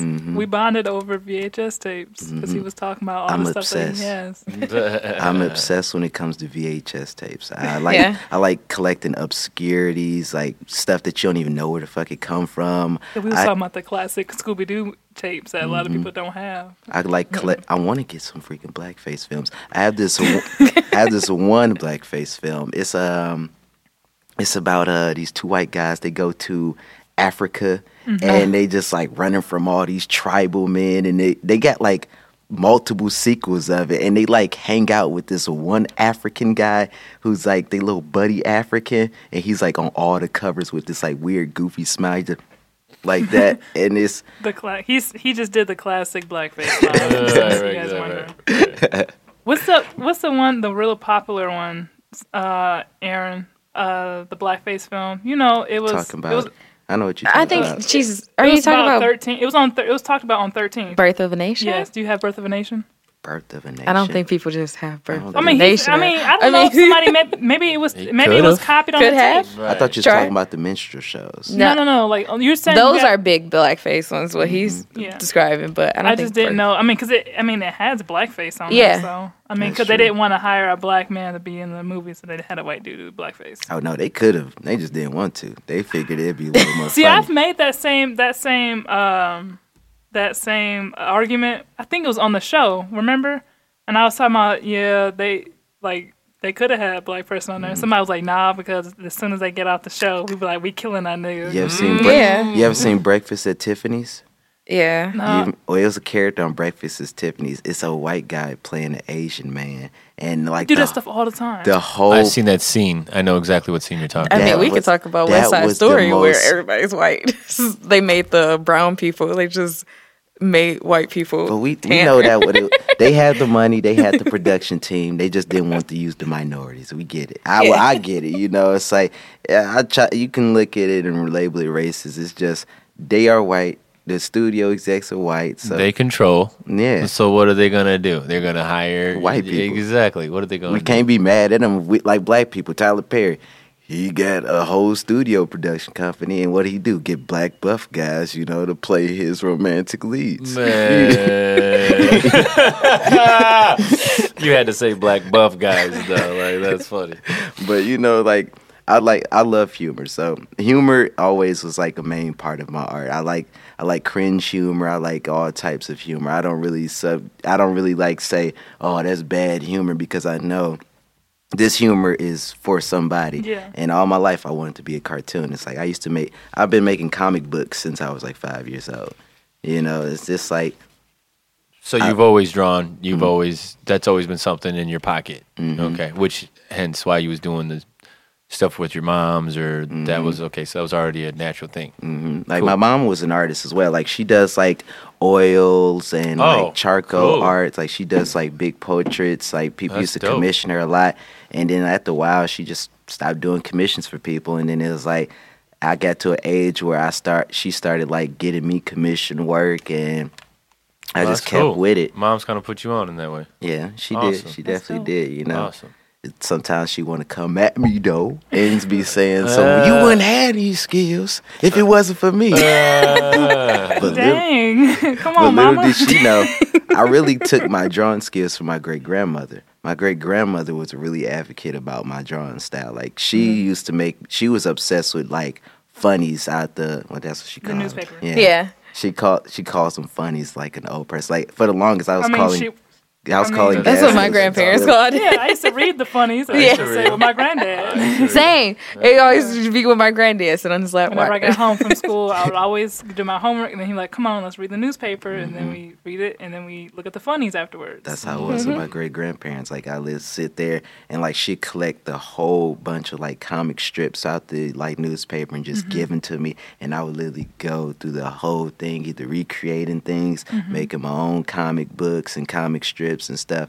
One time I like it got like I used to draw so much. I would I went to like all Catholic schools all the way up until sixth Really? grade. Oh, yeah. Jesus. So like they were really assholes about my drawing skills. Like I had comic books and that's the devil's work. Mm-hmm. That was I had stuff work thrown away and everything. Oh No, no, they didn't. That's Fucking fighting jerks. words. Yeah, it was it was crazy. Fighting words. That's So, fighting like- actions. Some sorry, peri- yeah, I fighting words. I know exactly what you meant. I'm gonna take that though. When someone does something, I'm gonna say that's fighting words. Thank you. At least somebody just you know just let me be. okay, that's Yeah. not my job. Then, like, exactly. exactly. my high school, they didn't really tend to my like art was really like something that I had to fight for in my life. Mm-hmm. You know, I can't. I grew up around a lot of niggas that's just like sorry to say niggas, but You can said say whatever you want. All right, It's an after dark podcast. oh, nice. But Oh, nice. but it's like um I grew up around niggas that rob niggas, you know, people that just fucking snatch dates, buff snatching experts, you know. All my homies in high school, they all in jail. You jail. said buff snatching experts. Yeah, mm-hmm. like seriously, like these dudes was like thieves out of the world. Like I grew up around them, you know. I didn't do it, I didn't partake in it because it's just it was always I was the weird friend. It's like all mm-hmm. like all the girls that they'd bring around and stuff. They used to call me foreign because my name was Escada, and I did stuff that they the, my homies didn't do. Mm-hmm. so it was like all it- like all my friends from high school are in jail right now, except for one. Literally mm-hmm. one of my friends, and like he really likes him and my other homeboy who just recently went to jail. They like really always push for me to like keep with the art, mm-hmm. stay out of the streets, and you know That's do good. what I'm doing. And you know I always appreciated that. So coming up was like coming up trying to wanting to be an artist, but being an artist was something that really wasn't like around. Like Well, you're you're deal- dealing with the conformity of social settings or school in general. Uh, well, that, that's why I noted that's cool that your mom's you know had that because my my I get my drawing talent from my pops. Um, but my pops was an alcoholic, you know, like so there was no like it was I get a satisfaction feeling being a kid, and I would draw something, and he'd be like, "Oh, that's cool," you know, and then mm-hmm. he would whip up like a cartoon sketch in like ten minutes, you know, off mm-hmm. someone he just saw, walk, and we saw them forty five minutes ago, and he still can, you know, do Memorize that. Yeah, them. he can mm-hmm. still do that shit. So it's like uh, that's you know on top of your own peer your own peer settings of you know what I'm saying of that. So it's like you have to.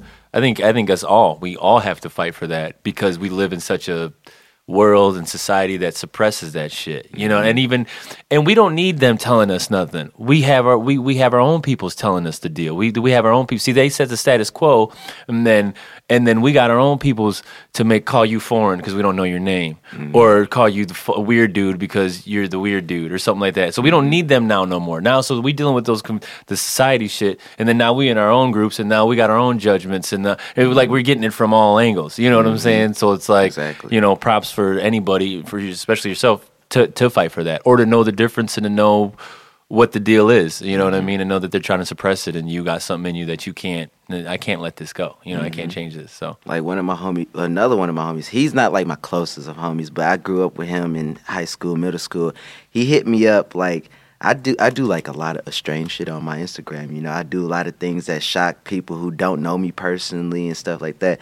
Like I've I've been called gay. I've been called oh, all For types sure. of things. For you know, sure. so it's like I did this. Like I went to this thing called Freakish Pre- Freakish Pleasures. I heard about it. I went to that and I like one of my female friends. She like beat my face up a little bit. Like she put some eyeliner on. Like said some. beat I think My I face seen um the pictures. hmm You And had I the had silver eyeliner on. yeah, and I had the I had a uh, choker, uh, leather jacket with no shirt on up under it and stuff.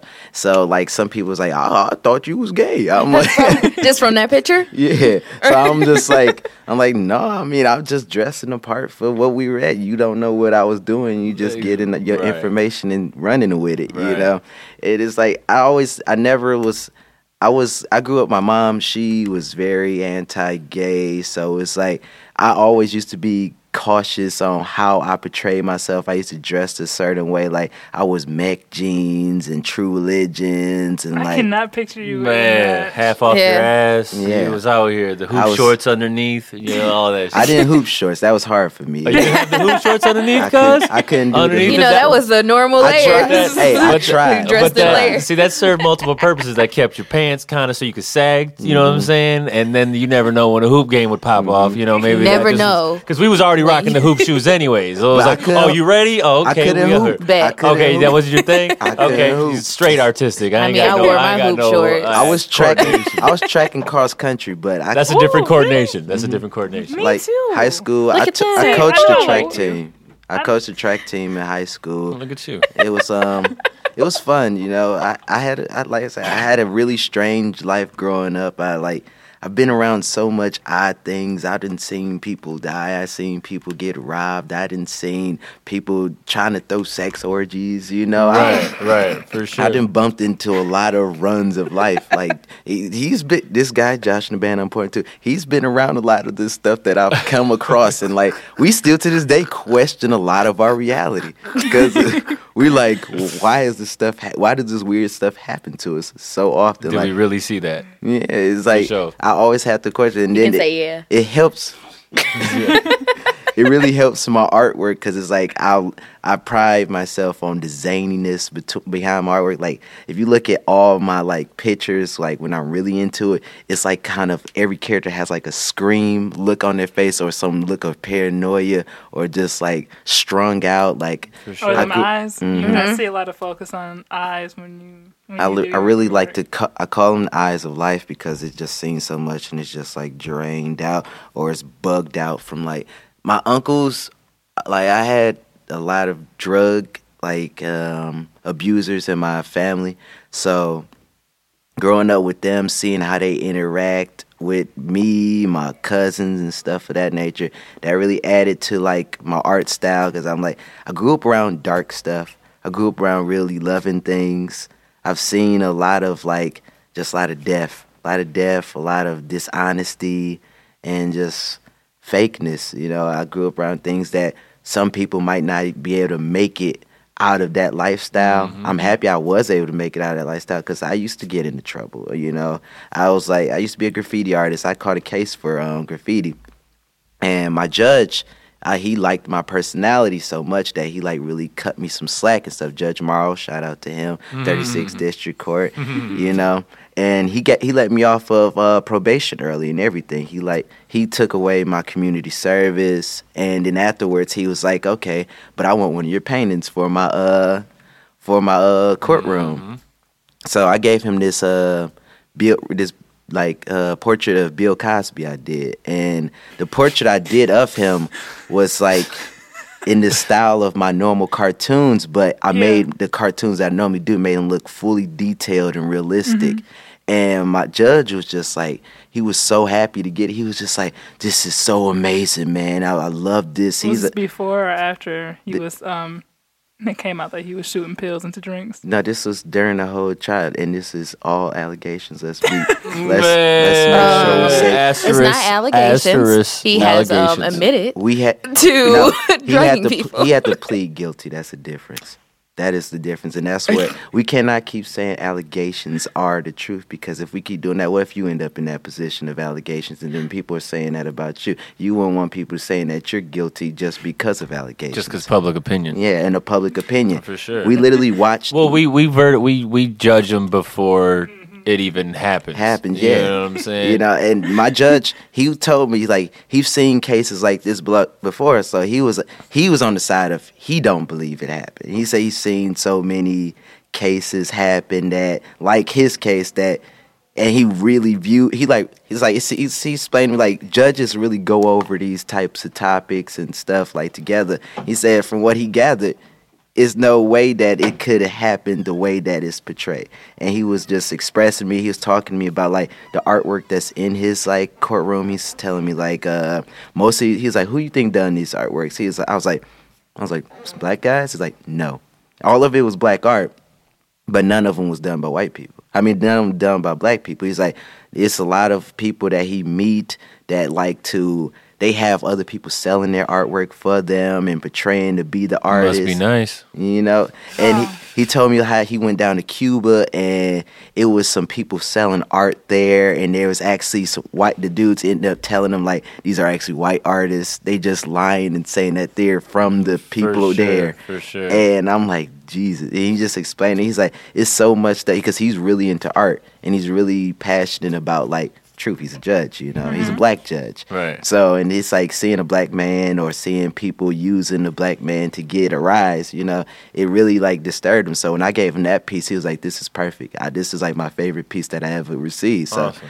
I was, and then I the picture that I used as a reference was his uh his uh first his first uh what do you call it um his uh his picture when you know when they get caught and stuff. Uh, is, is he had motherfucking His- uh, Hit back. sh- I can't. No, no, I'm about to no, say uh, back shots. uh, You know, you know, what I'm talking- Mugshot. His mugshot, yeah. I Right. used the mugshot, but I changed his outfit around and I gave him a com- one of his cozy sweaters. Okay. and stuff. So it was Good Sorry adjective. about that disappearance, guys. adjective. you know, Cozy. All right, let's um move on to the final segment. Can can someone do like a really cool drum roll? We like to do a drum roll, but we're never coordinated enough to do so. Uh, and this is the Color Your Life segment. which is about Color theory in all of its glory. okay. It's because um, we go through life and we see colors, and some of us re- realize that they have a special meaning, some of us don't. So we just want to see your perspective on how that color affects your life and what you see or what you think about when you see that color. So I have a series of four images, and you will look at the images based on the color.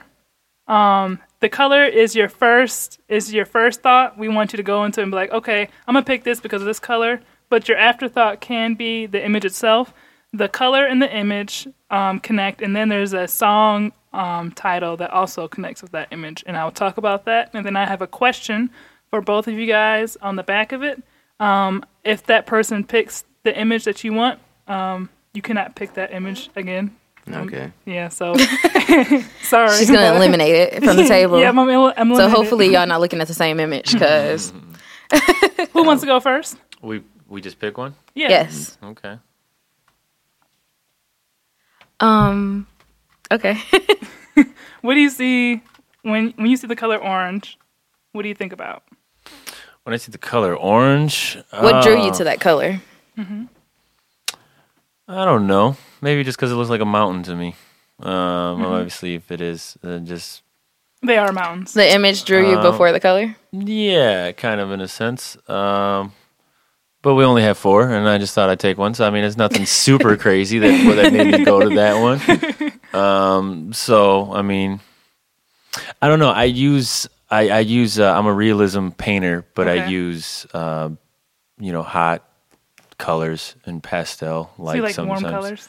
I like warm colors, but I'm a, I can be very dark as well. So Uh-huh. like I mean I've had some some pretty dark paintings as far as the imagery and stuff.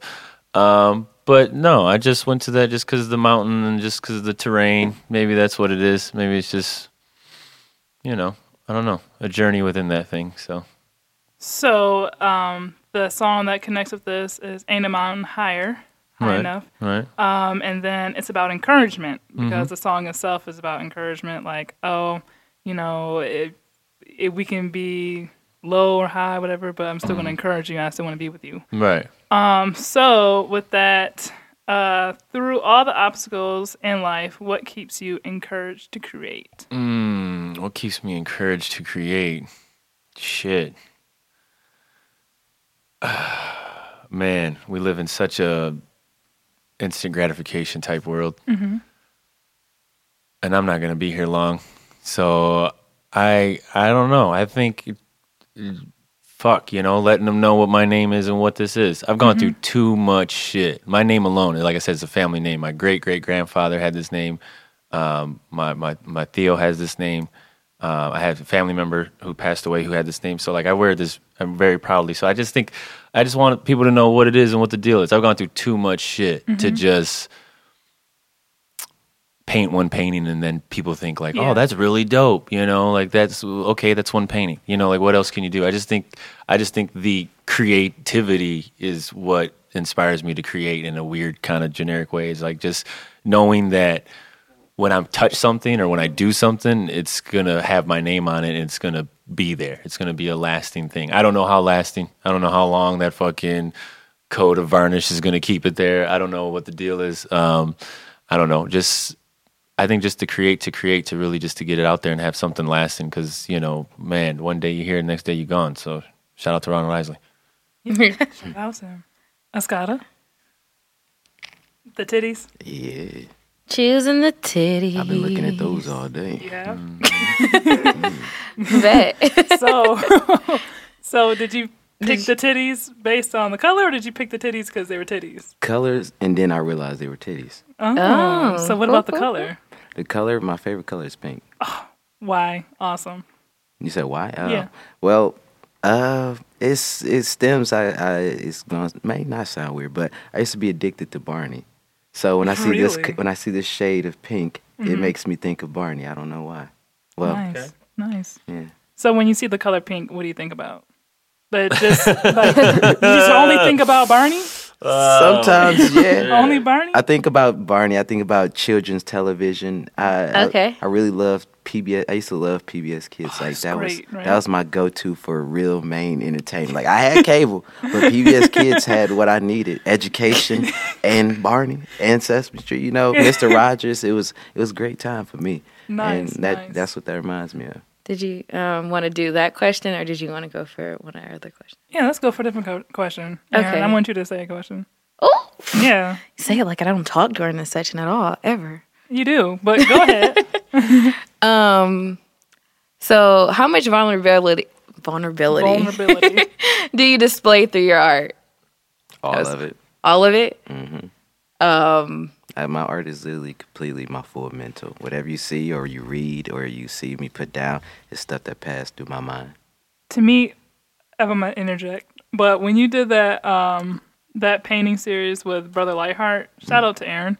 Um, but that's not this Aaron on the podcast. Obviously. It's a male name.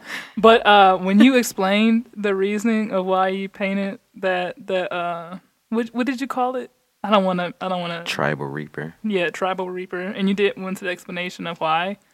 It was it was so beautiful. it was. like Thank you. it, it was such a thoughtful piece and i and it seemed like it was so genuine and hmm like when you explained your art uh about that piece um, after everybody else, I was like, wow, this is this is amazing. Like I really enjoyed your excellent. I really enjoyed it from like off jump, but then once you explained it, it, it was like this is this is so beautiful, and I really enjoy it when people can explain their work in a thoughtful manner and they don't seem like like lost when they're trying to explain it because that can that can also like deter somebody from enjoying your art when Yeah. you don't really understand how to explain Yeah, I almost Yourself. cried actually that night. I was Yeah. gonna say that, but I didn't want to put you in a spot and be like, and it looked like you was gonna cry. Um, but that's that's that's like what made it more genuine because I could see that you know you put your all into this, and it wasn't just something you just threw up just to throw up because you were invited to do it. Mm-hmm. Like it was so thoughtful, and you really had some really nice words about your painting, Thank you. and I you should turn that into something or to prints and sell it. I would not have any problem with doing that. Because I def- I'll definitely buy one. I'm, I'm letting you know right now. I'll I just got to get some full like pictures of that whole setup because it was such a weird position. It's like it creates like this like I don't know how to explain it, but the positioning of it, Yeah. it get you can't really get the full like when you standing in front of it, it feels like it's right there. Yeah, because it's huge. hmm And it's like it, the figure, like I sh- I want I drew him so it feels like it's in your face and you enter the world of Mm-hmm. Yeah. like what I'm going through. You know, this is like something that's in my mind, just walking around. You know, I Mm-hmm. tried to let people see what I go through in a way that's like a softer tone of it. You know, Mm-hmm. because that's why I'm a cartoonist. I have to. That's how I portray my, my art. From all the art pieces I've seen, that seemed like one of the most vulnerable ones. Yeah. That that express you as a whole and all the things that you've gone through, um, from when you explained it from your childhood until your art artist life. Mm. And I, I thought that was spectacular.